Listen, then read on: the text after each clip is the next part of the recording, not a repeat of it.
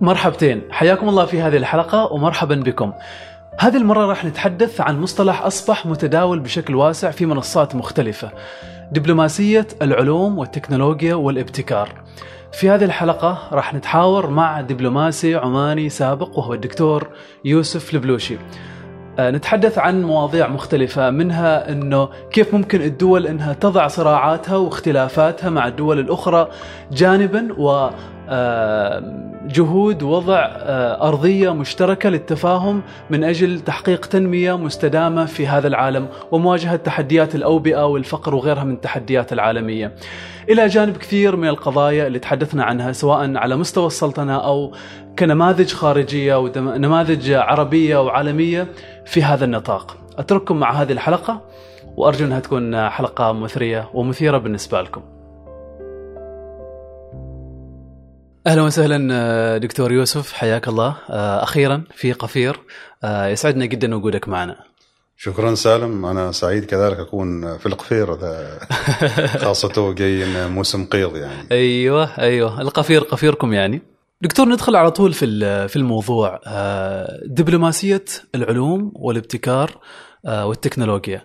أصبح مصطلح يتداول بشكل واسع في مؤتمرات في معاهدات في كثير من آه، الحراك. ليش تحديدا آه، مصطلح دبلوماسي؟ آه شكرا سالم. أعتقد أنه ممكن عندنا أكثر من مكون في الموضوع. العلوم والتكنولوجيا والابتكار في جزء والمكون الآخر نتكلم عن الدبلوماسية. آه ما أدري من وين تبغى تريد أن نبدأ عشان نربطهم بعدين. ابدأ ومن وين ما تشوف إنه يعني مهم يمكن نبدأ. بنبدأ بالدبلوماسية أكثر لأنه الدبلوماسية هي كممارسة إنسانية رسمية ما بين الدول لها أهداف معينة ولها أنواع ويمكن تتعرف تطورت يعني على مدى قرون. آه لكن متى ظهرت؟ ظهرت يمكن ربما في يعني على أعقاب الحرب الباردة آه، صارت ما بين القطبين في العالم الشرق والغرب. نعم. حرب باردة في تنافس حرب تسلح سباق تسلح وطبعا نشاط دؤوب لتسخير العلوم والتكنولوجيا للتفوق العسكري. لكن هذا أرهق الدول اللي مشاركة فيه سواء الدول اللي تقودها أو الدول اللي منخرطة فيه. غير أنه طبعا عطل كثير من برامج التنمية في العالم كله يعني. فجاءت الدعوة ربما لاحقا أنه بدل بدلا من التنافس آه، دعنا نتعاون آه، ونسخر كل هذه الجهود للتعاون بدل من التنافس والتدمير والتسلح. فأعلن مثلا على سبيل المثال الجانب الأمريكي وكان ذيك الأيام رونالد ريغان في 1985 أنه خلنا نتعاون في العلوم والابتكار والتكنولوجيا. وطبعا آه، كان هو ذاك أول نداء لهذا نداء رسمي. لكن وليست كممارسة رسمية. أولى كانت في ممارسات سابقة لكن هذا كنداء رسمي. أن نتعاون في العلوم والابتكار والتكنولوجيا لمواجهة آه، تحدي مشترك. يعني الحين مثلا على سبيل المثال سالم أنا وأنت ممكن ربما ما يجمعنا آه، تعاون لكن ممكن يجمعنا خطر مشترك. ممكن تجمعنا مصلحة مشترك. مشتركة. ولكن إذا ما وجدت مصلحة مشتركة ممكن يكون في خطر مشترك يجمعنا على سبيل المثال لما جاءت جائحة كورونا آه، كوفيد 19 كان خطر مشترك للجميع. كل العالم. كل العالم. خلينا نتكلم عن سياقي أنا وأنت مثلا. نعم الحين أنا وأنت مثلا كمثال مصغر فقط. فلو قلنا نحن أنا وأنت الحين في هذه الغرفة في خطر مشترك بيننا وهو جائحة كورونا أو فيروس الآن. فبالتالي أنا وأنت لازم لازم نتفق كيف نتغلب عليه ونخرج من هذه الغرفة سالمين يعني. صح ولا لا؟ حتى لو ما كان بيني وبينك أي تعاون أصلا أو أي مصلحة. صح. الآن في خطر مشترك. فتم الاتفاق ببساطة جدا أنه هناك في أخطار مشتركة تحدق بالعالم ودور الدول سواء الدول اللي كانت تمسك القطبين هذيك الأيام أيام الاتحاد السوفيتي والولايات المتحدة الأمريكية خلينا نقول المعسكر الغربي والمعسكر الشرقي هذا آنذاك. إن هناك في خط أخطار مشتركة. وكانت الأخطار المشتركة تحديدا آه، آه، معروفة آه، وضاغطة هذاك الوقت كانت تتعلق بمشاكل القطب الشمالي والقطب الجنوبي. يعني هذه وهي اللي أدت إلى اتفاقية القطب الشمالي فيما نعم. بعد. نعم بالضبط. فال ال- أو ما يسمى بالمناطق غير السيادية التي لا تقع تحت سيادة الدولة. أنت تعرف أنت العالم غير محكوم بسياده الدولة كم نسبته في الكرة الأرضية؟ كم نسبته؟ يفوق السبعين في المئة من بحار ومحيطات ومساحات لا تقع ضمن سي- سيا- سيادة الدولة. فبالتالي هنالك لابد أن يكون في تعاون دولي آه، مبني على علوم وتكنولوجيا وابتكار. ليش ال- تحديدا القطب الشمالي لأنه كان قضية التغيرات المناخية اللي يمر بها القطب الشمالي إلى آخره من تحديات كبرى يعني كثيرة. وكان في جهود أصلا العلماء من كل الفرق آه، تجمعوا لمجابهة هذه المسألة دون دعم الدول. فلما حصلوا دعم دول صارت الاتفاقية اللي ذكرتها الآن اتفاقية القطب الشمالي. وبعدين لاحقا اتفاقيات كبيرة معروفة على حسب في العالم مثل مثلا اتفاقيه المناخ باريس. اتفاقيه باريس المناخ 2018 على سبيل المثال. هي نفس الشيء نتيجة جهد علماء وجهود علمية إن تجمع العالم كله. لابد إن العالم كله يعترف ب- بقضية الاحتباس الحراري وإلى آخره من هذه القضايا وتخفيض الانبعاثات الكربونية إلى آخره. فبالتالي هناك جهد علمي يتطلب تعاون وتضافر جميع الدول ويتطلب دعم من هذه الدول إنها تتضافر عليه. هنا بدأ موضوع دبلوماسية العلوم والتكنولوجيا في مواجهة أخطار في البداية وبعدين في قلب منافع. آه، قلب منافع مشتركة يعني على سبيل المثال إذا كان منافع هذه اقتصادية أو منافع تتعلق بتعليم أو مهارات أو غيره كذلك نفس الشيء من ضمنها قلب منافع لكن في الأساس مجابهة الأخطار. لطيف. طيب دكتور معنى كلامك هذا إنه على الدول والحكومات إنها تتخلى عن صراعاتها واختلافاتها آه، السياسية وتوجد أرض مشتركة دبلوماسيا لحل تحديات تواجه العالم لمصلحة العالم خلينا نقول. جميل. هل هذا ممكن دكتور؟ جميل جميل. ممكن طبعا آه، بس من الناحيه المنطقية والعملية الصراعات مس- مستمرة. بس الجميل في الموضوع إن دبلوماسية العلوم والتكنولوجيا هي جسر آخر موازي. يعني على سبيل المثال الآن عدد من الدول لا توجد بينها علاقات أصلا مقطوعة العلاقات. لكن آه، من خلال جسر دبلوماسية العلوم والتكنولوجيا تستمر العلاقات لا تنقطع. أعطيك مثال على سبيل المثال. ال- آه، دبلوماسية العلوم والتكنولوجيا خلت العلماء بين آه، جمهورية الس- الجمهوريه الإسلامية الإيرانية والولايات المتحدة الأمريكية مستمرة.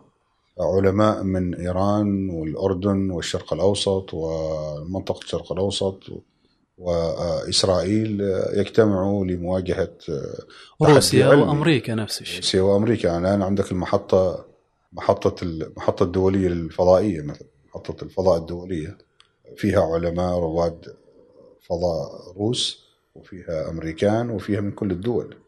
فيستمر التعاون. بغض النظر من الخلاف اللي موجود. طيب إيش لاجل؟ ما لاجل ماذا؟ لاجل استمرار البشرية.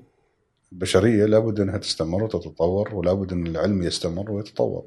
فالخلافات مهما كانت يعني مهما كان حتى وجدت حتى لو في ظروف حروب. الآن مثلا على سبيل المثال في حرب بين روسيا وأوكرانيا.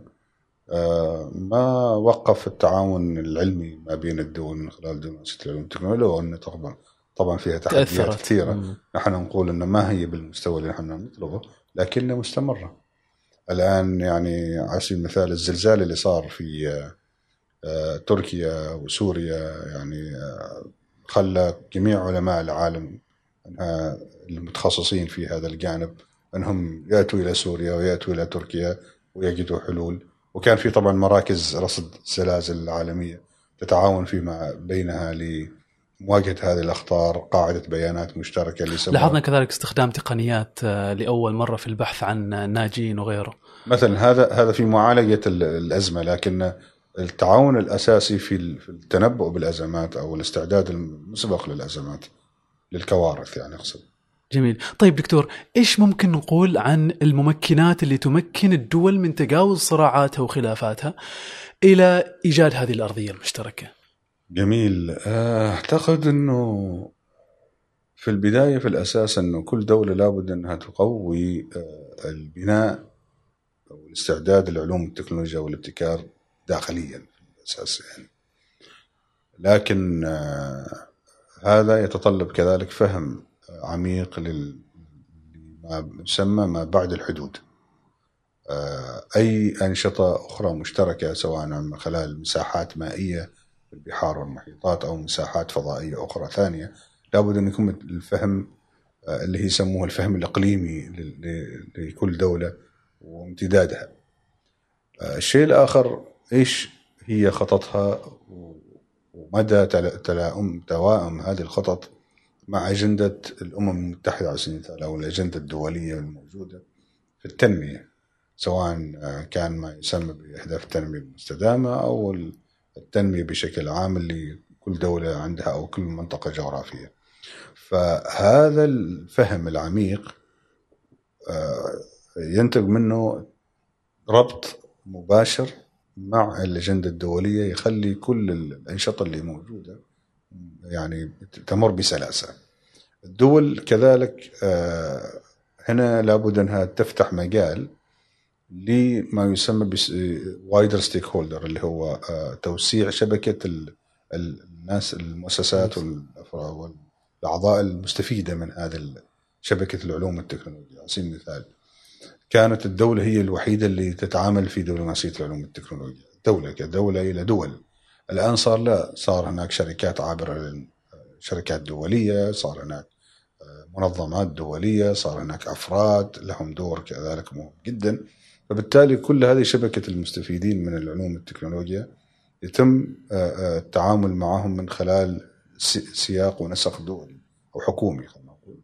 نسق حكومي يهدف إلى تحقيق تحقيق هذاك المبتغى اللي اجتمعت الدول عشانه يعني إذا كان مناخ مثلا اتفاقية باريس على سبيل المثال أو كان لا يبحثوا في قضية مثلا أزمة من الأزمات مثل جائحة كورونا على سبيل المثال أو يتعلق بلا قضية تنموية مهمة جدا تتعلق بالبحار آه، الصيد الأسماك مثلا أو الاستزراع السمكي في المياه المحيط المفتوحة أو قضايا متعلقة بتلوث آه، المياه أو تلوث الهواء أو تلوث. هذه كلها أشياء تعبر حدودك أنت كدوله تعبر احتياجاتك أنت فقط يعني كمؤسسة أو كشركة.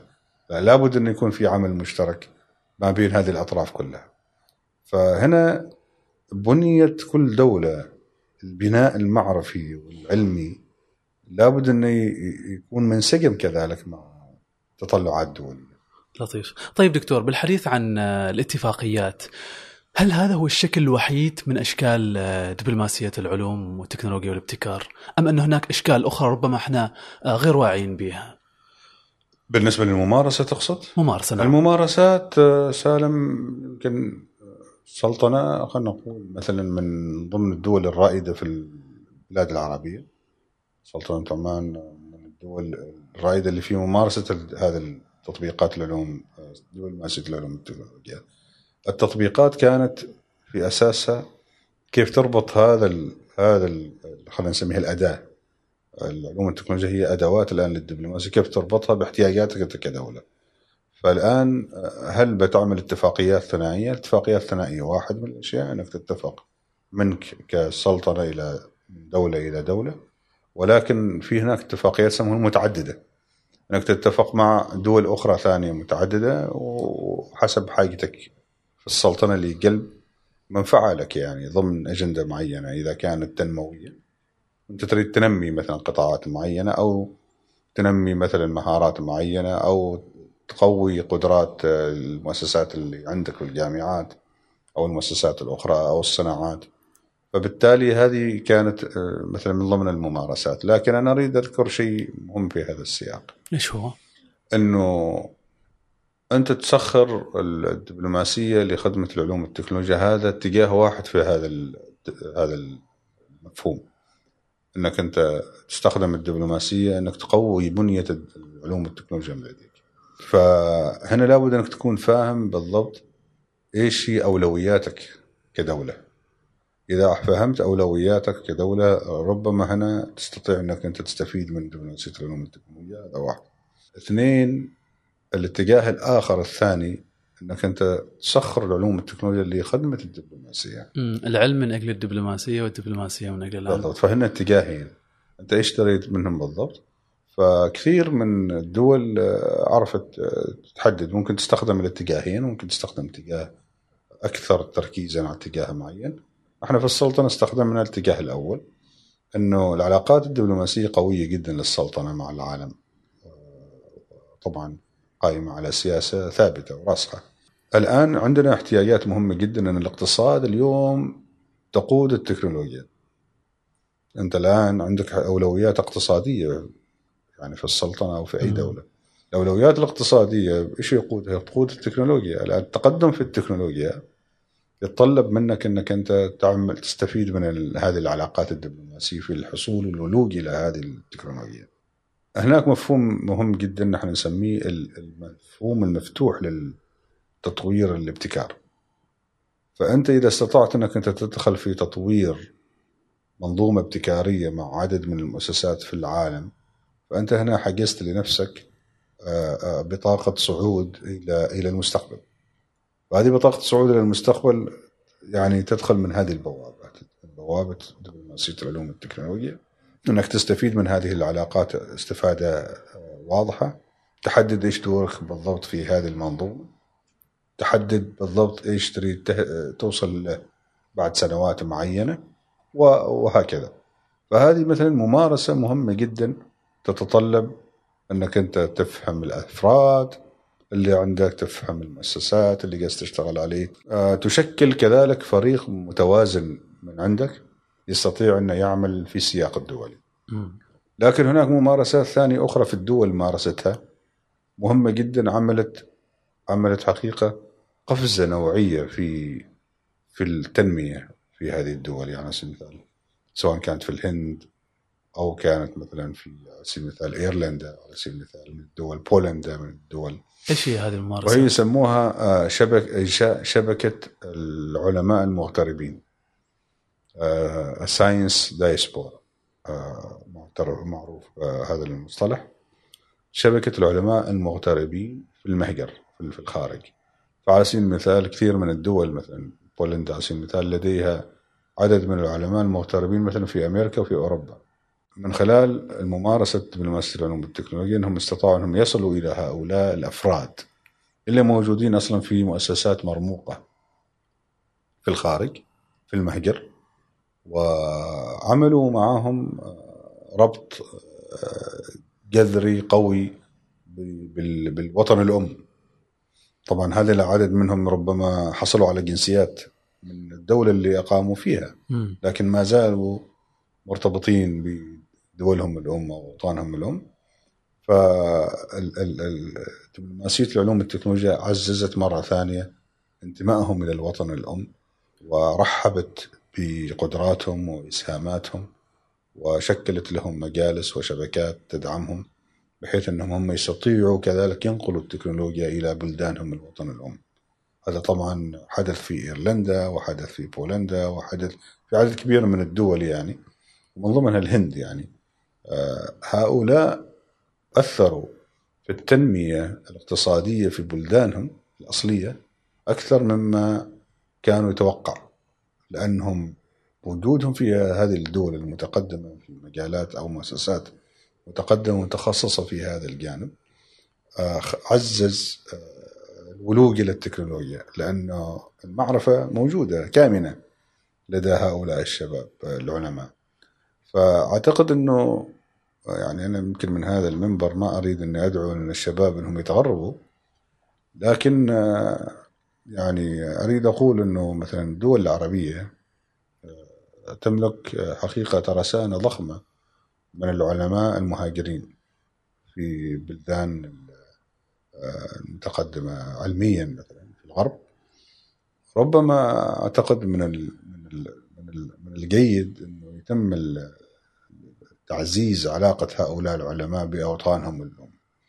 يعني يمكن ربما أنت سالم سمعت كثير أنه والله دولنا ما تحضن المواهب ما تفتح البيئة المناسبة. يعني أنا أنا أشوف أنه بالعكس هذا شيء إيجابي ما أشوفه سلبي. وليس ولا أقول أنه هذا الطرد للمواهب بقدر ما انه هناك آه، فرص جيدة للشباب المبتكرين والعلماء أنهم هم يقووا تخصصهم في بيئة موجودة لها الممارسة هذه متاحه في وقت معين في المستقبل المفروض يرتبطوا بوطنهم الأم ويأثر يأثروا فيه سواء من حيث بناء القدرات أو بناء بناء القدرات بشكل عام المؤسسية أو الفردية. فأنت لك أن تتخيل على سبيل المثال على الدول العربية على عددها وعدد العلماء المغتربين في الخارج ترى هائل وعدد كبير منهم أنا التقيت مثلا شخصيا اثناء عملي في جامعة اوكسفورد أو مثلا من خلال ارتباطي بعدد من المؤسسات آه، عدد منهم كذلك عمانيين. يعني أنا مثلا على سبيل المثال متواصل مع عدد من الشباب العماني اللي هم الآن ما شاء الله في مؤسسات مرموقة مثلا في أوروبا أو في أستراليا أو في أمريكا. هؤلاء يعني حقيقة يعني يعتبروا كنوز. آه، مهم جدا للسلطنة. وكذلك طبعا نتكلم عن دول الخليج مثل المملكة العربية السعودية على سبيل المثال. عدد هائل من العلماء اللي موجودين أو المبتكرين اللي موجودين خارج المملكة آه، في في الولايات المتحدة ولا في بريطانيا. وأعتقد أن السعودية مثلا استفادت منهم استفادت منهم بشكل كبير. أو ربما في سياق انها تستفيد منهم. لكن طبعا تتخيل مثل العلماء المصريين الجزائريين المغاربة وهكذا. عدد كبير هائل من هؤلاء العلماء أنا شخصيا التقيت بهم وفي أماكن مهمة جدا. آه ليش ما يعملوا مثل ما سوت الهند مثلا؟ استفادت من العلماء المهاجرين من خلال سياق دبلوماسي و scheme يسموها رابطة مهمة جدا لهؤلاء. يعني مثلا على سبيل المثال رئيس مجلس العلماء المغتربين في الهند يعني هو بروفيسور في جامعة كامبريدج أنا التقيت به. في وقت آه، سابق من حوالي أكثر من عشر سنوات. يعني حكى لي ذكر لي حقيقة آه، يعني آه، كيف ممكن إنهم هم يأثروا في حتى توجيه الشباب اللي توهم يبدأوا مشوارهم في الخارج. يعني على سبيل المثال يعني مثلا عندك أنت طلبة توهم مبتعثين في مرحلة الدراسة الجامعية أو مرحلة دراسات الماجستير. هؤلاء العلماء اللي موجودين في الخارج يستطيعوا أنهم يوجهوهم يعني يعني يعطيه توجيه يختصر له سنوات الخبرة. سنوات أربع أو خمس أو حتى عشر سنوات بدل لا هو يمر بمرحلة المحاولة والخطأ. هذا يعني يقدر يقول والله أنت بامكانك مثلا أنت يعني أنك تربط نفسك بالمؤسسة الفلانية وهذه المؤسسة ترفعك. اذا أنت يعني تعتقد إنه هذا هذا الشكل من أشكال آه، دبلوماسية العلوم اللي ممكن إحنا نستفيد منه في هذا بشكل العربي. مباشر آه، سالم وهذا يمس الأفراد. يعني الحين لما نتكلم الآن في هذا البودكاست ربما حنوجه خطابنا إلى الأفراد أكثر مما نوجه خطابنا إلى مؤسسات صحيح صحيح نحن كأفراد أعتقد إنه يعني مهم جدا اللي يمكن إذا اللي يسمعونا ويشاهدونا اليوم مهم جدا أعتقد انه إنه تجربتهم الشخصية يأخذوها يعني ك ك كعامل مهم جدا في في في ثروة وتقدم الأمم. لا تستهين بخبراتك اللي أنت تعلمتها في الخارج. أو أنت تعلمتها ورجعت بها للوطن. أو أنت ما زلت في الوطن الآن ربما من خلال هذه يسموها الكونكتيفيتي اللي موجوده اليوم العالم صار أي شيء تسويه اليوم متاح لأي شخص يشوفه في العالم. فبالتالي أي أثر لك لابد انه يكون مبني على سقف عالي دولي. يعني ارفع السقف شوية من التحدي.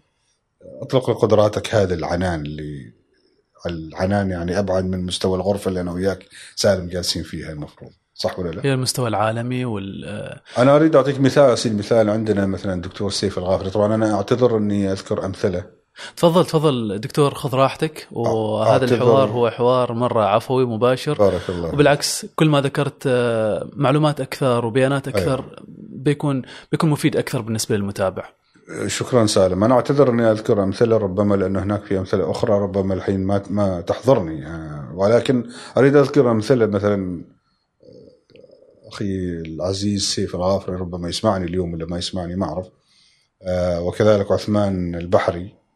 يعني سيف مثلا من الأشخاص اللي شقوا طريقهم في مجال الهيدروجين.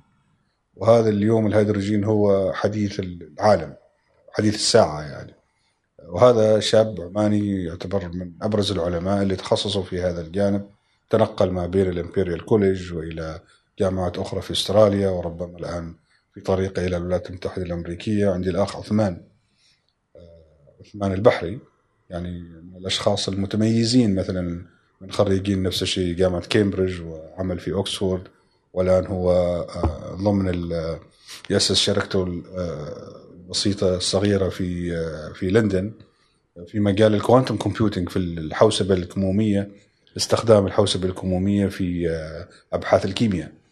يعني هذا يعني يعتبر من يعني من الناس النادرين في العالم وليس فقط في في في في أوروبا. فهذه مثلا مثالين أريد أضربهم. يعني هذه التخصصات صعب إنك أنت الآن تجيبهم إلى السلطنة حتى لو أردت. وأعتقد أن من الضروري جدا أنهم يكونوا موجودين في الخارج. من الضروري جدا أنهم هم يبنوا ويتطوروا في في تخصصاتهم.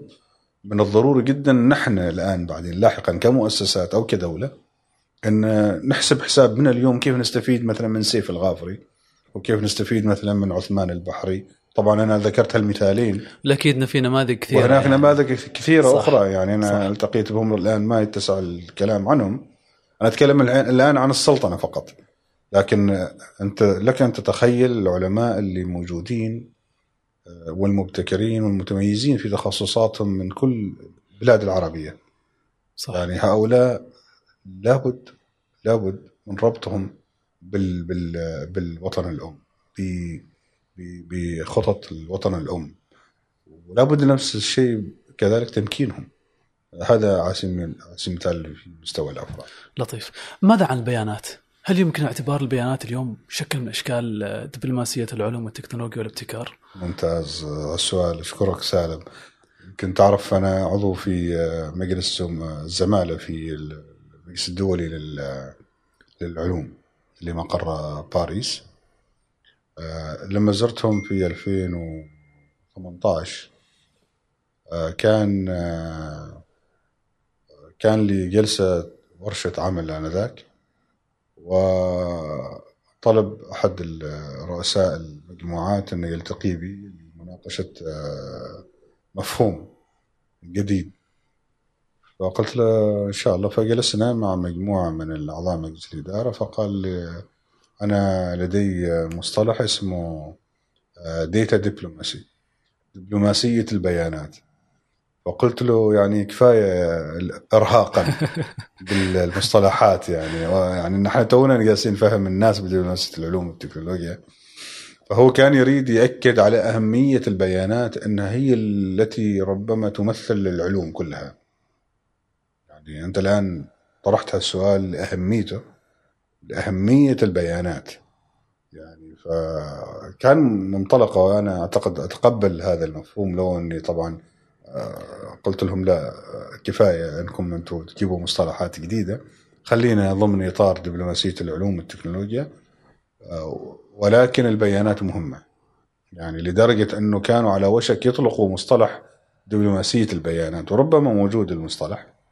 المقصود به إنه البيانات مهمة جدا سالم مثل ما ذكرت في سؤالك إنه البيانات مهمة في تشاركها وتعاونها ما بين الدول. يعني على سبيل المثال الآن مراكز رصد الزلازل الآن تتعاون ببيانات. آه، مراكز اللي آه، التنبؤات مراكز التنبؤات القبلية والمستقبليه للكوارث هي تتعاون بينها في بيانات.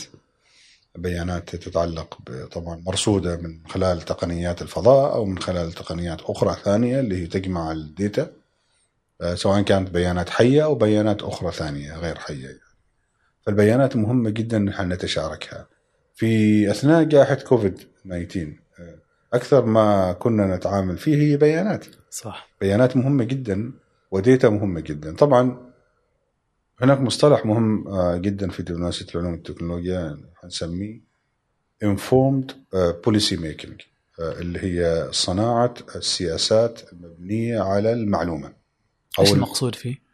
المقصود فيه إنه أي سياسات أو استراتيجيات لابد إنها تبنى على البرهان. البرهان والدليل الرصين. والبرهان لابد إنه يكون برهان علمي. والبرهان العلمي عشان اوصل له لابد إني يكون أكون مستند على بيانات. فاذا البيانات هي تصير حجر الأساس في كل هذا الموضوع. في اتخاذ قرارات ممكن تكون مصيرية. بالنسبة للناس. نعم بالضبط. آه، عادة الع- العاملين في دبلوماسية العلوم والتكنولوجيا هم أشخاص يطبخوا السياسة ولا يتخذوها. يعني يعطوا لمتخذ أو راسم السياسة يعطوه مجموعة خيارات. مم. يعني لمواجهة خطر الماء أو أزمة الماء أو لجلب منفعة الماء للبلد أو لمجموعة دول. آه، يعطوهم خيارات. أنه والله الخيار رقم واحد هذا الاتجاه. خيار رقم اثنين ورقم ثلاثة. كل خيار أو أوبشن نسميه مبني على رصانة علمية. على دليل وبرهان علمي. هذا الدليل والبرهان العلمي مبني على ديتا على بيانات. ولذلك هنا تأتي أهمية البيانات سالم. البيانات مهمة جدا في اتخاذ القرار البيانات مهمة جدا في رسم السياسات البيانات مهمة جدا للتنبؤ البيانات مهمة جدا للاستعداد المبكر.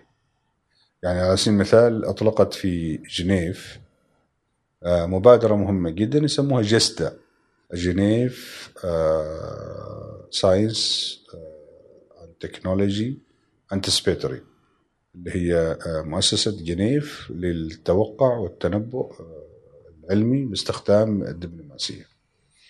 آه، أنا عضو فيها. هذه طبعا لديها أنشأت رادار مهم مهم جدا رادار يسموه. رادار ما اللي يصيد السرعات طبعا. رادار اللي يرصد التقدم العلمي خلال 25 سنة. يعني على سبيل المثال ماذا سيحدث في عالم الطب؟ ماذا سيحدث في الإنسان نفسه؟ مثلا هم الآن في ال- خلال 25 سنة تنبؤوا يعني ليس تنبؤ يسموه توقع. يعني prediction آه، versus anticipatory المصطلحات العلمية اللي هو آه، التوقع في مقابل التنبؤ التوقع. فأنت بناء على بيانات معينة تبني سيناريو مستقبلي. فالسيناريو المستقبلي اللي بنوه مثلا خلال 25 سنة بنوا هم رادار للعلوم والتكنولوجيا. إيش اللي يصير؟ العلوم اللي بتجي في خلال 25 سنة. مثلا اليوم نحن ما حد تنبأ إنه اليوم ال- الذكاء الاصطناعي ممكن يكتب عنك مقال. مم. صح. مثلا. وتأثيره ضخم. إنه الذكاء الاصطناعي ممكن يصور هذه الحلقة اللي أنا وياك جالس نتكلم فيها. ممكن هذا الذكاء الاصطناعي اليوم يغنيك عن يوسف بلوشي يجيك الاستوديو يعطيك المعلومة اللي شو اسمه ربما. تمام؟ آه هذا مثلا تنبؤ. آه كان قليلين من الناس اللي تنبؤوا فيه أو اللي تنبؤت فيه. لكن اليوم هم قاعدين يحاولوا يبنوا هذه منظومة التوقعات المستقبلية خلال 25 سنة. آه في علوم توها بادية. فهم من خلال سيناريو معين خلال 25 سنة لما تتطور هذه العلوم كيف يكون تأثيرها علينا نحن كيف؟ بيكون شكلها؟ كيف يعني أعطيك مثال. علم من العلوم يسمى ال cognitive science علم ال- ال- العلوم الإدراكية. تمام؟ طيب هذا العلم الآن يعني يدرس عقل الإنسان. يدرس الخلايا اللي داخل المخ كيف تتعامل وتستجيب يعني هذا أصلا شيء فعلا إعجاز. الله سبحانه وتعالى خلقه في الإنسان. لكن الآن العلماء يريدوا يفهموه كيف يصير. كيف يت- يتعامل مع المحيط؟ كيف يتعامل مع ال- ال- الآلة؟ كيف يتعامل مع الحاسب الآلي؟ كيف يتم ال- ال- الحاسب الآلي يتعامل معه؟ هذا بروحك يعني. أنت الآن تربط هذا العلم بشيء آخر ثاني بعلوم أخرى ثانية مثلا بال quantum computing اللي هو الحوسبة الكمومية أو بالذكاء الاصطناعي أو بما يسمى ال human اللي هو الإنسان قدرات الإنسانية المعززة. أنا أعذرني شوية على الترجمة يعني. لا بأس لا بأس لا بأس. القدرات الإنسانية المعززة. فلما عرضوا علينا هذه السيناريوهات حقيقة شيء مخيف. يعني على سبيل المثال يقول لك آه، من الناحية النظرية أنه ممكن الإنسان ما يشيب. طبعا أنا آسف. الآن ربما المستمع أو المشاهد ما يقبل هذا الكلام أو يتعارض مع قيمه. أنه الإنسان ممكن يعيش 400 سنة مثلا يعني خلينا أطرح عليك القضايا ما ولا أضع نفسي كحكم عليها لكن ها ها كما جاءت أذكر لك يعني الآن الأطروحات الأطروحات بغض النظر إيش موقفي أنا الشخصي تمام. يعني الآن الأطروحات ممكن الإنسان من الناحيه النظرية يعيش 400 سنة أو 500 سنة. ليش؟ لأنه يقول لك ال- ال- الشيخوخة هي عبارة عن موت خلايا في الإنسان نفسه. طيب إذا نحن استطعنا أن نحن نوقف هذا الموت للخلايا أو تجديد هذه الخلايا تجديد هذه الخلايا من خلال التحكم الإنسان. بجينات معينة في الإنسان اللي تعطي أوامر يسموها اللغة الهرمونية في الإنسان في جسم الإنسان نحن نوصل إلى هذه اللغة الهرمونية ونعيد برمجتها وأنها بدل تموت هالخلايا تحيي هذه الخلايا فبالتالي ما يموت الإنسان خلال 70 سنة. نحن نتكلم الموت والحياة بأمر الله سبحانه. نتكلم الآن من الناحيه النظرية إنه هذا ممكن. طيب أنا الحين ما أريد أتكلم عن ال- ال- الخيال العلمي. أريد أتكلم الآن إنه هذه إنه أطروحات هذه أطروحات علمية موجودة. توقعات علماء. بناء على برهان وليست على على عصف ذهني. لا بناء على على نظريات معينة وديتا وبرهان معين. طيب هذا لو صار الآن الآن هذا هذا التكتلات اللي ذكرت لي اياها قبل اللقاء أو هذه التجمعات الدولية أو التعاونات المشتركة بين مجموعة دول من ضمنها هذا الجسده الآن يترك يطرح هذا على طاولة النقاش. يطرح هذا على طاولة النقاش من الناحية الأخلاقية. كيف تنظر له يا سالم؟ من الناحية ال- الاجتماعية كيف تنظر له؟ من الناحية الاقتصادية كيف بيكون تأثيره؟ أنت لابد أنك تفكر فيه من هالناحية. أنت كراسم سياسة إيش يعني الإنسان يعيش معك أكثر من 100 سنة؟ رعاية صحية 400 سنة. صح. نظام تقاعد بيختلف نظام تقاعد ال- صحيح. ال- ال- ال- ال- ال- القوى العاملة بيختلف. نظام اجتماعي أيضا نظام بيختلف. اجتماعي بيختلف آه، علاقات إنسانية بتختلف. كثير أشياء بتختلف. الآن لابد أنك تخرج من هذا الصندوق وتنظر إلى ال- إلى القضايا من ناحية المستقبل. يعني إحنا تعودنا أن ننظر نقيس الأشياء من زاوية الماضي. إيش خبرتنا في الماضي؟ أنا مثلا جيت مركز آه، قاف أو أو قفير وتجربتي الماضية كانت كذا فبالتالي أنا براح أنقل تجربة ماضية يسموها التجربة صح؟ نعم. فأنا قربت جيت هنا وجلست مع سالم استمتعت بالحديث معه. فإذا سألني شخص فبتكلم أنا عن تجربة والتجربة هي شيء ماضي. فنحن معرفتنا نعتمد كثير على الماضي تمام؟ وقليل من الحاضر. لكن هل نحن اعتمدنا في معرفتنا على المستقبل؟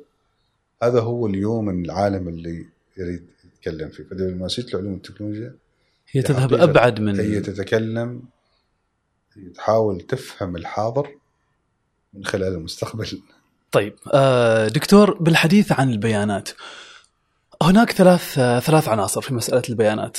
هناك الإتاحة اللي يعني يتطلبها هذا النوع من الجهد الدبلوماسي أن تكون هذه المعلومات متاحة للدول متاحة للأفراد بحيث بناء عليها تتخذ سياسات تتخذ قرارات في هذه الدول هناك آه، مسألة الملكية الفكرية إنه هذه المعلومات هذه البيانات في كثير من الأحيان هي ملك ل آه، سواء أفراد أو مؤسسات أو حتى دول. وهناك العنصر الثالث اللي هو البيع. هذه البيانات قابلة إلى أنها تكون تحمل قيمة معينة وتحمل تكلفة معينة وتحمل أيضا آه، فرصة للبيع. في مسألة دبلوماسيه العلوم والتكنولوجيا والابتكار، كيف يتم التعامل مع الثلاث عناصر هذه؟ والله مهم جدا هو آه، ربما يعني العامل المشترك في الثلاث أنواع اللي أنت ذكرتها هي قضية الحماية أنت تحمي تعمل حماية للبيانات سواء من خلال آه، مفهوم الملكيه الفكرية. الملكيه الفكرية هي عبارة عن إيش؟ عن حماية. ختم إن هذا ملك لسالم مثلا أو للمؤسسه الفلانية مثلا. فأنت تسوي لها حماية. آه، نفس الشيء ال- ال- القيود اللي يضعوها الاستخدام المحدد لبعض البيانات هي حماية. السياق التعاون الدولي لتبادل المعلومات هي شكل من أشكال الحماية كذلك. كيف؟ الاعتراف بأن هذه المعلومات أتت من الطرف الفلاني فهذا عقد هذا اتفاق اتفاقية وتحميها اتفاقية دولية. ولذلك الدول إذا كان تعاون ثنائي مشترك تعاون ثنائي ما بين دولة ودولة بايلترال أو الملتي لترال اللي هو التعاون المتعدد يتم فيه. توقيع اتفاقيه لاستخدام هذه البيانات. بحيث إنها تكون يعني محدوده بمدة زمنية. مثلا؟ أول شيء يتم ال ال يعني آه، رصده في الاتفاقيات هو استخدام البيانات والمعلومات اللي تحفظ حقوق الملكية الفكرية أو الاستخدام المحدد لأغراض محددة. فهذا منظم يعني من خلال التعاون الدولي. منظم بشكل واضح يعني. لكن ربما أعتقد أنت تقصد في نقطتك سالم إنه كيف هذا اللي يسموه ال over protection اللي هي الحماية الزائدة كيف تتيح الابتكار. هنا يعني طبعا بيدخلنا في موضوع الموارد اللي هي مفتوحة المصدر مثلا أو بيانات مفتوحة المصدر أو متاحة كثير من البيانات هي اللي تتيح هذا الابتكار عادة. حتى البرمجيات مفتوحة المصدر تأتي من نفس السياق من نفس الفكرة. هذا متاح وأنه تستطيع أنك أنت تطور فيه وتبتكر فيه وإلى آخره ولا تحاتي قضية الحماية الملكية الفكرية إلى آخره.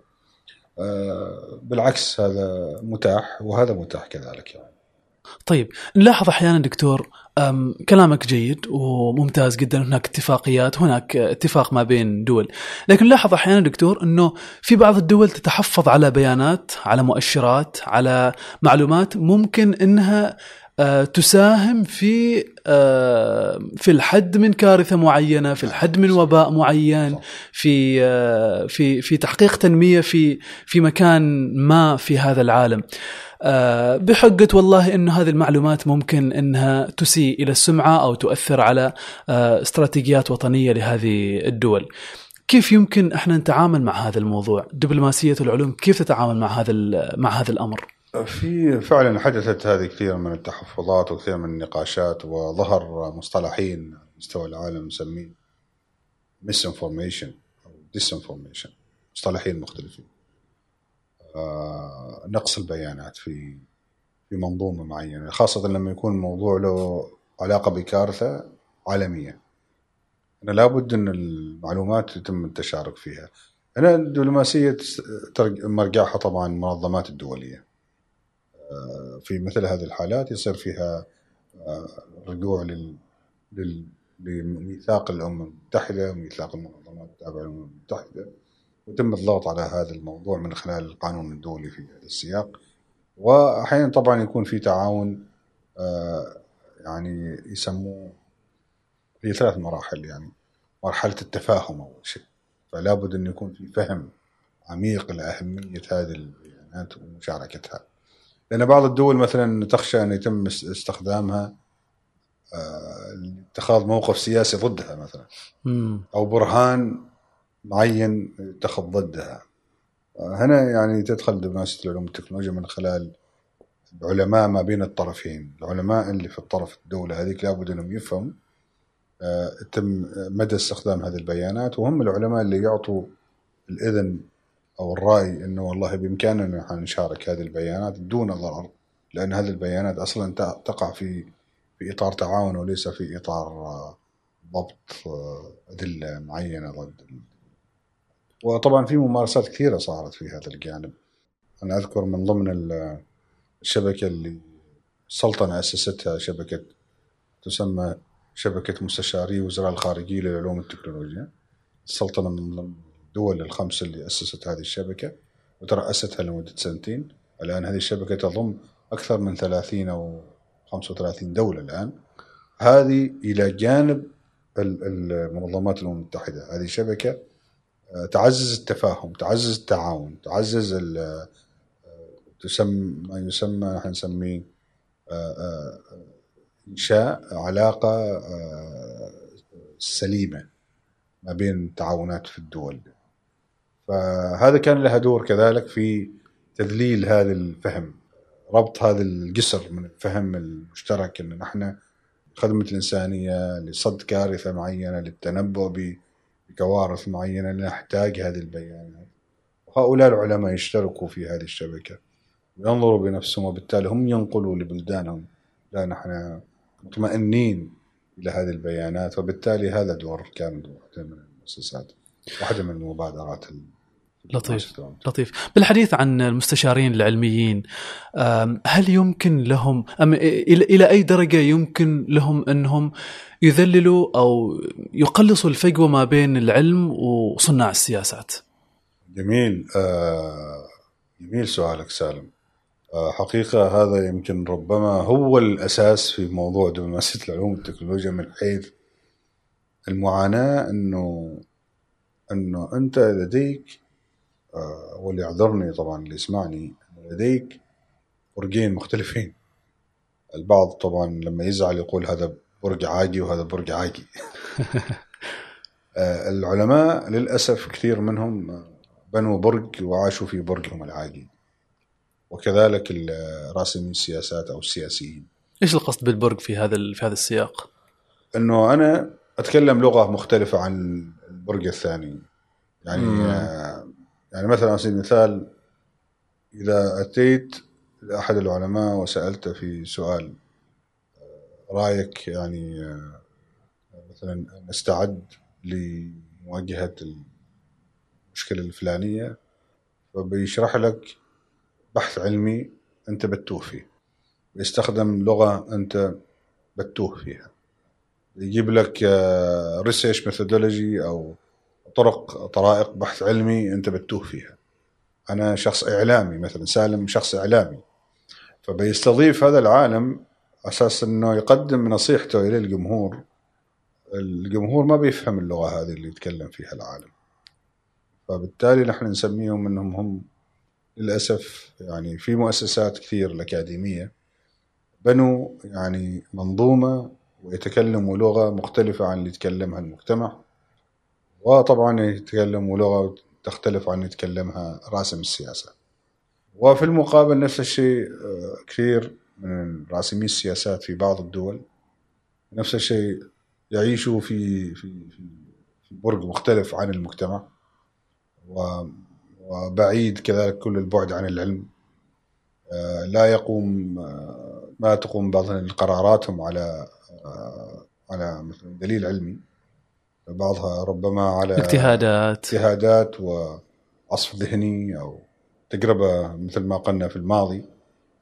فالفكرة أنك أنت آه، يعني تقرب هؤلاء الفريقين. آه، فريق العلماء وفريق راسمي السياسات أو تخليل القرارات. بحيث يتحدثوا نفس نفس اللغة؟ يتحدثوا لغة واحدة. الآن كيف يتحدثوا لغة واحدة؟ ما يستطيعوا فلا بد من مترجم في النص. المترجم هذا هو المستشار العلمي أيوه.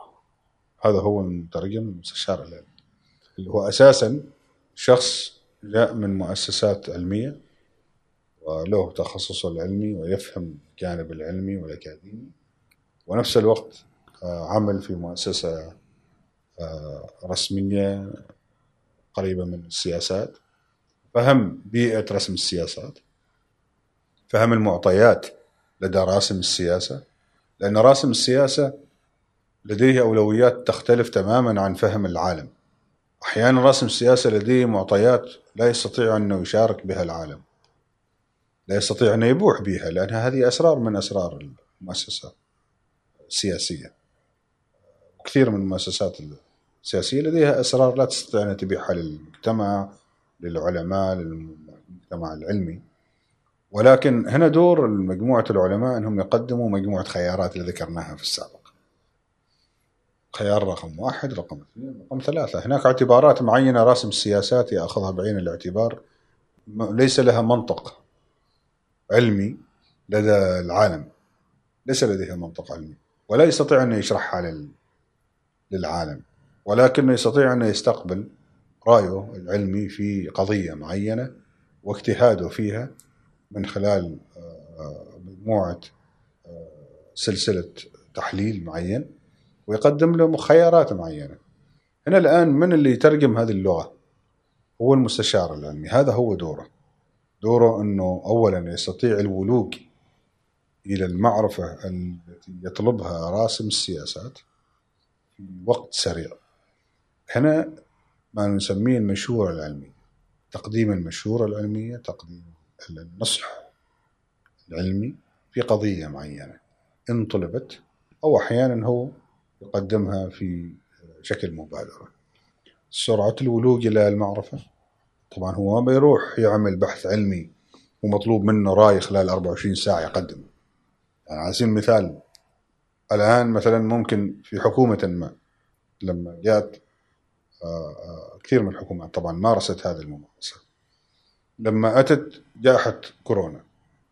كثير من رؤساء الحكومات سألوا المستشار العلمي سؤالي كالتالي هل نأمر بقفل المحلات؟ نعم أو لا؟ هذا سؤال ما سهل. سؤال كبير. سؤال كبير. صح ولا لا؟ الآن السؤال كالتالي أنا أمام اتخاذ قرار. رئيس حكومة يسأل مستشاره العلمي أنا الآن أمام هذا المحك اتخذ قرار. هل نغلق حدودنا برية و... و... وموانئنا ومطاراتنا؟ نعم أو لا. أنت كمستشار علمي لابد أنك تتخذ القرار خلال وقت سريع جدا. طبعا عشان تتخذ قرار وتعطي هذا الرأي لابد تستند على بيانات على ديتا وهنا طبعا ممكن بيانات ما موجودة معك في الدولة هذه. في دولتك. ممكن ترجع إلى البيانات اللي من خلال الاتفاقيات اللي وقعتها من خلال دبلوماسية العلوم والتكنولوجيا يا شبكة يا جماعة يا منظمات يا علماء أنا الآن أواجه هذا القرار. فتشترك كذلك مع مستشارين علماء علميين آخرين أو مجموعة علماء آخرين.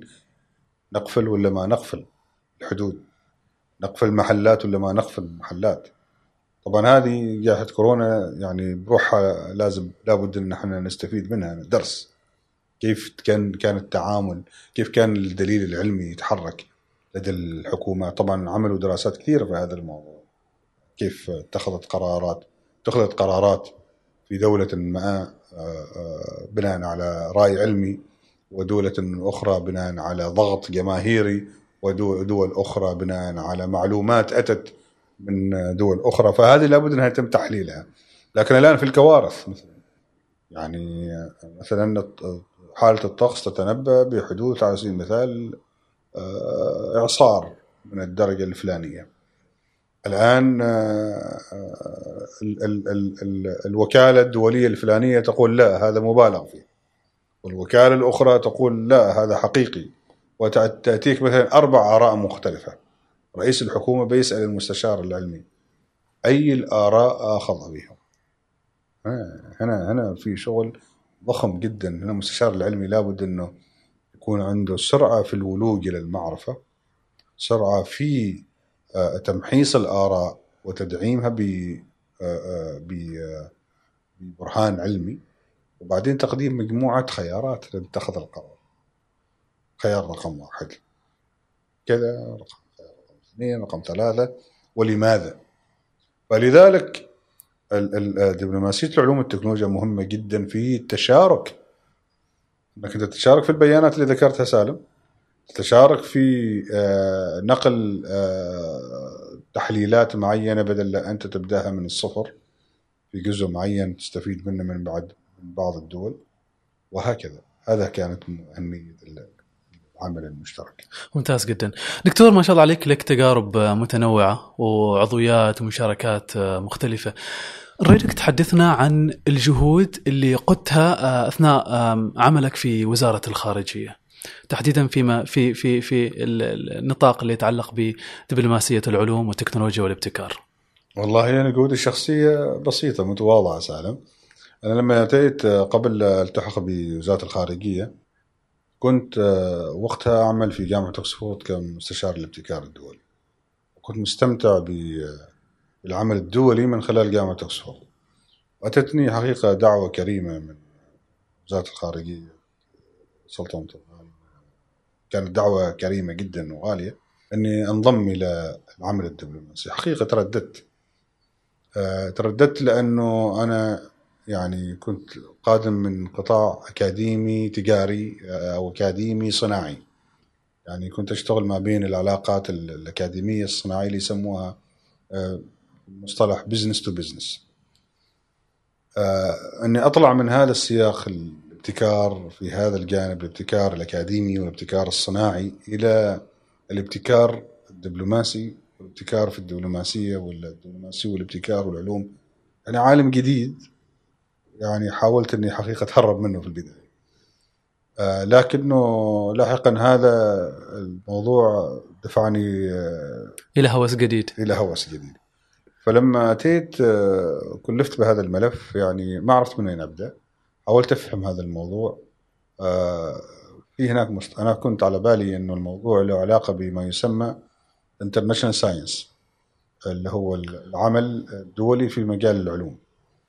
لكن الموضوع لا الموضوع له علاقة بدبلوماسيه العلوم وليس بالعمل الدولي. الموضوع ترى يختلف شوي كليا. يعني على سبيل المثال الجامعة ممكن تمارس آه، عمل مشترك دولي مع جامعة أخرى. وهذا يسموه العمل الدولي في العلوم. لكن دبلوماسية العلوم لا أنت تمارس العلوم والتكنولوجيا من خلال سياق حكومي. ومنظومة دبلوماسية. امم وهنا في فرق كبير في الموضوع. آه، فلما بحثت في هذا الجانب آه، شفت عدد من الدول المتقدمين فيه. طبعا كانت الولايات المتحدة الأمريكية والمملكة المتحدة بريطانيا. وحاولنا نحن نفهم سياق معين. فعرضنا عليهم أن نحن نشكل ما يسمى بشبكة مستشاري وزراء الخارجية. فالسلطنة واحدة من الدول اللي دعت إلى تشكيل هذه الشبكة. فيينا 2016 في اجتماع فيينا 2016 تحديدا أكتوبر كانت كان المناقشة الأولى. وكنت أنت دكتور المستشار العلمي؟ كنت أنا هذيك الفترة. أنا التحقت في 2015 منتصف 2015 في أكتوبر 2016 آه يعني اجتمعنا آه اجتمعنا من خلال شيء مهم جدا إنه قبل لا آتي كانت وزاره الخارجية العمانية. قطعت شوط كبير مع وزارة الخارجية الأمريكية لتوقيع اتفاقية التعاون في المجال العلوم والتكنولوجيا. لكن لم توقع الاتفاقية كان تواجه بعض الإشكالات القانونية. فلما التحقت بالوزارة آه، مسكت هذا الملف ووقعنا مطلع العام 2016 ممكن نعرف إيش كان في هذا الملف ولا تعاون آه، في مجال العلوم تعاون ثنائي ما بين السلطنة سلطنة عمان والولايات المتحدة الأمريكية في مجال العلوم والتكنولوجيا كان منح يعني وبرامج ولا؟ لا هي تعاون عام آه، إطاري وبالتالي يفتح المجال لفتح كل التعاون لأشكال مختلفة. في اشكال مختلفة منها آه، التعاون في مجال البحث العلمي أو من خلال المشور العلمية أو من خلال التطوير الاقتصادي بناء على العلم والتكنولوجيا في كثير من الأشياء. استفدنا من هذه الاتفاقية في سياقات أخرى ثانية، لكن بعد ما وقعنا صار في تفاهم كبير بيننا وبين الخارجية الأمريكية وأتى الحديث في أن نحن ننشأ هذه الشبكة الدولية. كان الحديث آه، مني مع نظيري في الخارجية الأمريكية. وطبعا هم لهم علاقات مهمة جدا. واجتمعنا في فيينا لتشكيل هذه الشبكة الدولية لمستشار وزراء الخارجية. وتم تأسيسها في فيينا 2000 أكتوبر 2016 كانت في بدايتها خمس دول فقط. آه، لكن لاحقا آه، استمرينا نحن نروج لها. ركزنا كثير على الشبكة هذه لأنها من خلالها أن تستطيع الولوج إلى أشياء سريعة جدا. سواء مثل ما ذكرت الديتا أو سواء يتعلق بالتعاون في تطوير التكنولوجيا أو من خلال تكنولوجيا المستقبل أو من خلال اللي يسموها التنبؤات المهمة. جدا في التكنولوجيا والابتكار في التطوير الرادار وغيرها وهذه الأشياء. وطبعا استفدنا منها في بعض المبادرات. نحن طبعا قدنا مبادرات كانت جريئة آنذاك. في 2016 2017 مثلا blockchain technology تقنية البلوك تشين آنذاك كانت يعني لسه حديث بسيط العالم تو يتكلم عنها. في 2017 آه، من ضمنها نفس الشيء قدنا ورشة مهمة جدا فيما يتعلق بيسموها ترابط العلوم بالسياسات. عفوا دكتور آه، البلوك تشين إيش كان إيش كان مضمونها؟ إيش كان محتواها؟ آه، كانت آه، شيء سميناه blockchain readiness اللي هو الجاهزية لتقنية البلوك تشين لأن كتقنية كان لها تأثير كبير على قطاعات كثيرة سواء كانت المصرفية أو غير المصرفية. فكانت الفكرة أن نحن ندرس هذه التقنية تأثيرها من حيث تأثيرها على الاقتصاد تأثيرها على المجتمع تأثيرها على الأعمال تأثيرها على كثير من القطاعات الصناعية. وطبعا طلعت منها مبادرات شركة بلوكتشين ونادي بلوكتشين وطلعت منها مجموعة دورات تدريبية على مستوى السلطنة. على بحلول عام 2019 نحن تقريبا دربنا أكثر من 1800 شاب في هذه التقنية. وكذلك فهم على الأقل هذه التقنية وين رايحة وكيف يتم التعامل معها وكيف يتم الاستفادة منها. آه هذه كانت المبادرة. ومبادرة أخرى ثانية كانت مهمة جدا على مستوى يسمى ربط السياسات رابط السياسات بالعلوم وهو كيف أنه يتم هذا اللي ذكرناه ربط العلماء براسمي السياسات وكيف السياسات تستفيد من العلوم. على مستوى السلطنة؟ على مستوى السلطنة. وعملنا شيء على مستوى المنطقة اللي هو يسموها ورشة الإنكسا اللي هي International Network for Government Advisory Science Advisory. الشبكة الدولية للاستشارة العلمية في الحكومات. نحن مثلناها في الشرق الأوسط وعملنا شيء مهم جدا لاحقا في 2019 اللي هو اقتصاد المحيطات والتكنولوجيا المستقبل. كانت كانت شيء منتدى مهم جدا هنا في السلطنة. استضفنا فيه عدد هائل من العلماء والمتخصصين ورأسمين السياسات على مدى أربعة أيام هنا في السلطنة وشاركوا حقيقة ناس من مختلف العالم. فعدد من المبادرات عقدناها خلال هذه الفترة من بين 2015 إلى 2020 أعتقد ما زالت مستمرة. وكذلك السلطنة لها دور كبير على مستوى المنظمات الدولية في ملف دبلوماسية العلوم والتكنولوجيا. وإلى الآن ما زالت السلطنة نشيطة في هذا الجانب. ولها طبعا من تعتبر من الدول الأولى اللي مارست هذا بشكل رسمي. يعني طبعا هناك ممارسات في عدد من الدول العربية ولكن بدون ما يسموها بالمستوى الرسمي. السلطنة سمتها بالمستوى الرسمي ولها طبعا باع كبير في هذا الجانب. لطيف جدا. طيب دكتور بالحديث عن عمان إيش هي أبرز الملفات اللي تحمل أولوية قصوى فيما يتعلق بالدبلوماسيه الدبلوماسية العلمية؟ والله يعني يمكن ذكرنا نحن ان السلطنة حددت لما مسكنا الملف ذيك الفترة في 2015 2016 كان هذيك الفترة لحسن الحظ انطلقت في السلطنة ما تسمى بمختبرات تنفيذ. ومختبرات التنفيذ حددت حقيقة أولويات للسلطنة ساعدت أن نحن العاملين في العمل الدبلوماسي بشكل عام. والدبلوماسية العلوم والتكنولوجيا أن نفهم بالضبط إيش هي الأولويات. فكانت الأولويات يعني هي تطوير القطاعات التنويع الاقتصادي الخمسة. وكانت واضحة بالنسبة لنا. بس نحن لما جينا نتكلم إنه كيف يتم تطوير تكنولوجيا في هذه القطاعات الخمسة يعني يتطلب الآن أن يكون عندنا نحن داخليا منظومة كذلك. نحن المنظومة نسميها عادة في مجال الابتكار نسميها التربل هيلكس المنظومة الثلاثية المثلث. أنه يكون في مؤسسات حكومية مؤسسات أكاديمية ومؤسسات تمثل القطاع الصناعي. في كل قطاع لازم يكون عندك هذا الشيء. يعني لما تجي تتعاون في مجال صناعات تحويلية. فلا بد أن يكون عندك وزارة التجاره على سبيل المثال لازم يكون عندك جامعة من الجامعات تشتغل في هذا الجانب وعندك نفس الشيء القطاع الصناعي اللي متطلب إنه يطور هذا الجانب. عشان تطور أنت التكنولوجيا سواء مثلا robotics ولا AI أو ال automation اللي هي الأتمتة في في قطاع الصناعات لابد أن يكون عندك ذراع أكاديمي. لأنك أنت هنا في فرق بين أنك أنت تشتري تكنولوجيا جاهزة ما بين أنك تتطور تكنولوجيا. تطور تكنولوجيا أنت لابد أنك تشترك مع دول معين في تطوير تكنولوجيا معينه على أساس انه يكون عندك قيمه مضافه في البلد فبالتالي كانت في أولويات موجودة قطاعات ما من مختبرات التنفيذ حددت خمس قطاعات. ولكن نحن إيش كنا نقول؟ كنا نقول إنه هناك في مجموعة قطاعات أخرى غير قطاعات التنويع الاقتصادي نحن نسميها قطاعات الاستدامة قطاعات التنمية المستدامة. ضروري جدا يتم النظر إليها. ويتم إضافتها دائما إلى الأجندة مع الخمس القطاعات. مثل إيش؟ هي قطاع الطاقة قطاع الغذاء الدواء الماء والبيئة. هذه خمس قطاعات مهمة جدا يكونوا موجودات طبعا معك لابد أن يكون عندك أمن غذائي فبالتالي لابد تنظر له. ما له علاقة بالتنميه الاقتصادي هذا من ضمن الأشياء اللي استدامه الدولة. دوائك لابد أن تعرف كيف يتم الحصول عليه أو القطاع الصحي بشكل عام. العناية الصحية والرعاية الصحية وقطاع الماء. يعني المياه هذه مهمة جدا موارد المياه.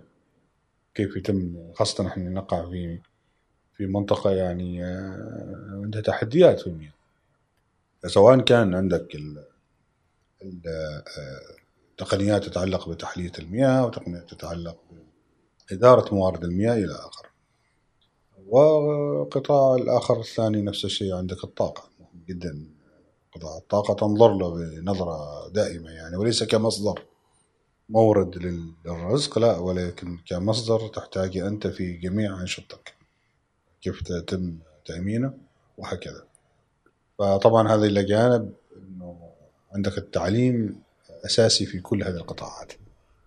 لابد أن يكون عندك التعليم مهم جدا تنظر له في خدمة قطاعات التنمية الاقتصادية والقطاعات التنموية قطاعات أخرى نفس الشيء يسمى الأداء الحكومي. لابد أنك أنت تطور نفس الشيء التكنولوجيا والابتكار في القطاع الحكومي في العمل الحكومي. هذه أشياء أخرى ثانية لابد أنك تنظر لها.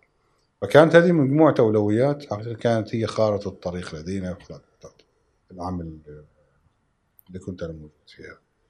ممتاز جدا. آه، دكتور العالم آه، كل اليوم يريد أن يصدر نفسه ويؤثر في الآخر عبر ما يسمى بالقوى الناعمة. كيف يمكن للدبلوماسية العلمية اليوم أنها تحقق تحقق مكاسب خارجية؟ آه سؤال جميل سالم. القوى الناعمة ربما خلينا نقول القوى الناعمة الإيجابية آه، وليس الأخرى الثانية. القوى الناعمة أن الدول من خلال دبلوماسية العلوم والتكنولوجيا تعمل رص يعني جسور من التعاون بينها وبين الدول الأخرى الثانية. وهذه الجسور لابد أن يكون لها تأثير مباشر لدى المجتمع. يعني أنا مثلا علاقة السلطنة بألمانيا لابد أن أشعر بها فكيف يتم هذا الموضوع؟ من خلال مثلا الجامعة الجامعة الألمانية اللي موجودة في السلطنة أو البعثات العمانية إلى ألمانيا أو أو التعاون في مجال الطب أو سيارتي إذا كانت مرسيدس ولا بي إم دبليو ولا غيرها فهم؟ أو أو شيء من البراندات المعينة اللي من ألمانيا اللي تكون موجودة معي دائما فهذه الربط النفسي ايموشنال ما بيني وبين دولة اسمها ألمانيا مثلا. يتم تعزيزها من خلال دبلوماسية العلوم والتقنية من خلال التبادل العلمي من خلال آه، برامج مشتركة ما بيننا وبين ألمانيا. آه، أنا نفس الشيء لابد يكون لي تأثير آه، ناعم إيجابي مع المجتمع الألماني. مثلا على سبيل المثال أفتح البلد يعني بتعاون علمي ما بيني وبين ألمانيا مثلا علماء المتخصصين مثلا في الآثار من المتخصصين في السياحة العلماء المتخصصين وهكذا. فبالتالي يكون هذا الربط التعاون بيننا وبينهم مشترك أو أو التعاون في مجال مثلا الآن صاير تعاون بين السلطنة وألمانيا في مجال الهيدروجين على سبيل هذا شيء مستقبل. فبالتالي هذا ال هذا ال أو أو الطاقات الطاقات المتجددة. فهذا التعاون يعمل حقيقة جو أو مناخ إيجابي. ويشكل ربما ما تسمى بالقوة الناعمه الإيجابية ما بين الطرفين. بعض الدول مثلا على سبيل المثال الصين أعلنت مجموعة بعثات بمئات الآلاف للوطن العربي. بعثات متنوعة سواء كانت أكاديمية أو تعليم تدريبية أو أو أو مهنية. فكثير من الدول تستخدم دبلوماسية العلوم والتكنولوجيا لهذه هذه مد هذه الجسور لتعزيز القوة الناعمة.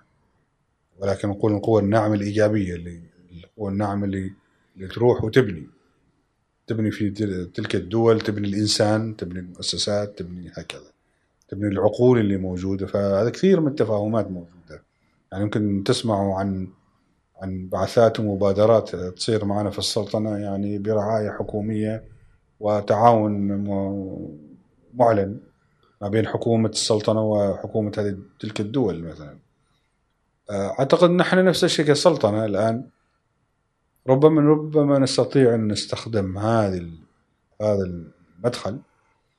نحن مثلا نرجع إلى دول مثل أفريقيا أصلا. في يعني تواجد السلطنة في شرق أفريقيا.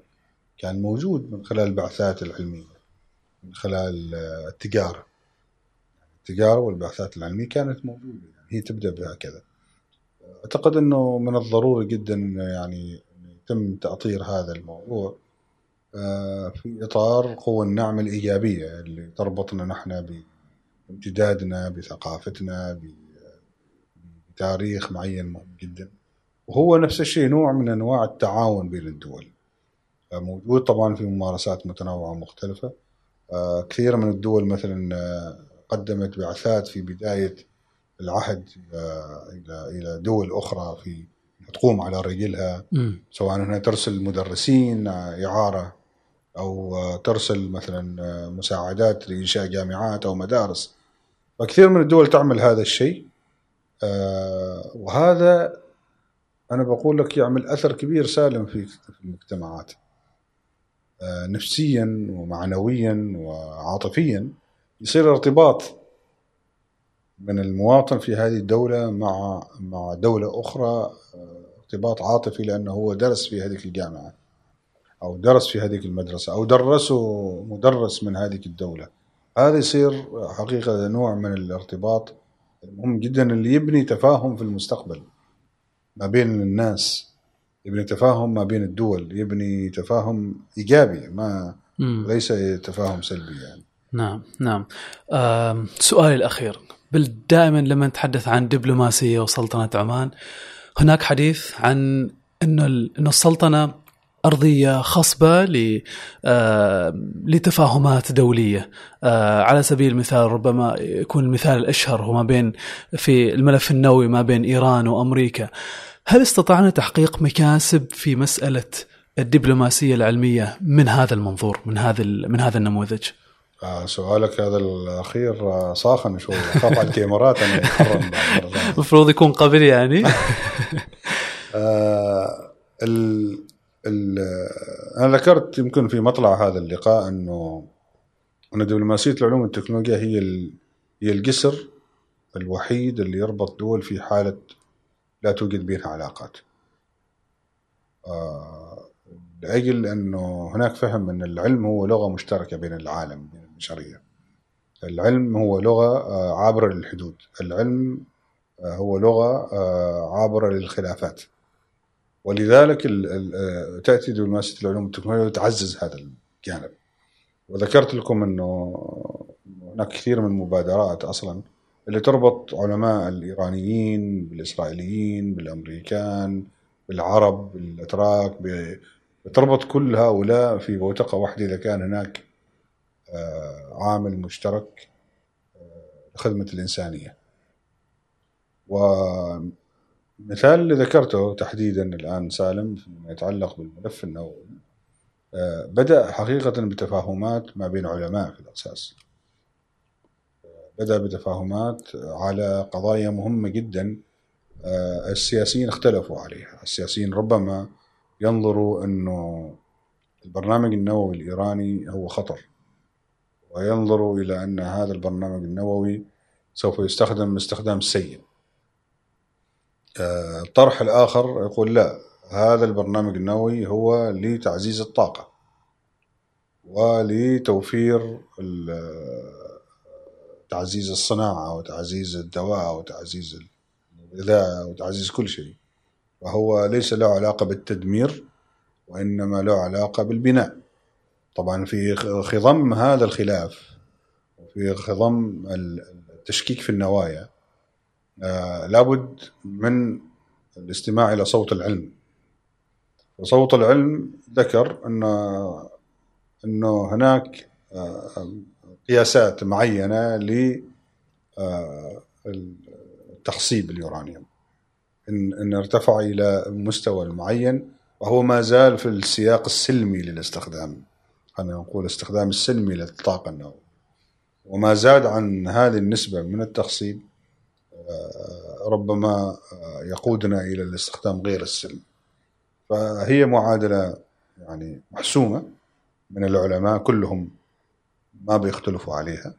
فبالتالي هنا دخل دور العلماء لفهم ما يسمى بمسألة التخصيب والماء الثقيل والكمية المتاحة والكمية غير المتاحة ولذلك دخلت السلطنة من هذا الباب.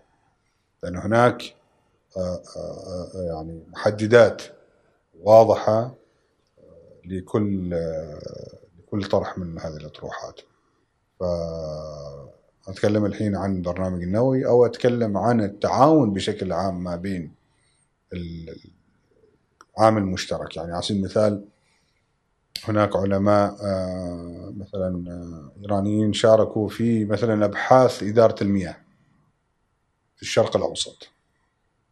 والسلطنة مثلا تستضيف مركز الشرق الأوسط لأبحاث تحلية المياه. صح. وهو يضم آه، يعني عناصر دول مختلفة, مختلفة أصلاً. صح. دول مختلفة سياسيا ولكنها لا تختلف في في قضية المياه.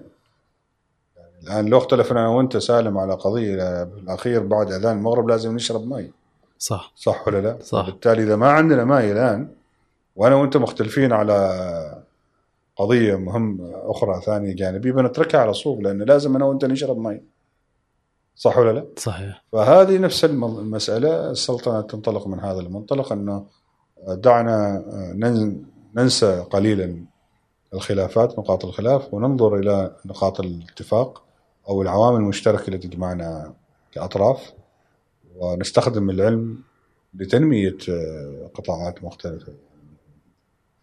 شكرا جزيلا لك دكتور. يعطيك العافية. شكرا على هذا الحديث المثري بالنسبة لي أنا شخصيا يعني. شكرا على وقتك. تسلم. شكرا سالم. شكرا جزيلا. إذا كان عندك كلمة أخيرة فالمساحة مفتوحة لك. والله لا بالعكس أنا أتمنى أنه الحديث ربما آه، آه، يكون مفيد لجمهوركم وأعتز بوجودي معاكم اليوم وإن شاء الله مكملين إن شاء الله. شكرا. شكرا جزيلا لك دكتور. شكرا لكم أنتم أيضا متابعينا في كل المنصات على متابعة هذه الحلقة وأرجو أنها كانت حلقة مثرية بالنسبة لكم. لا تنسوا متابعة بودكاست قفير في كل منصات البودكاست متابعتنا أيضا على اليوتيوب. لا تنسوا كذلك الاشتراك في اليوتيوب لتصلكم حلقاتنا الجديدة بإذن الله تعالى. نلقاكم في حلقة أخرى. السلام عليكم.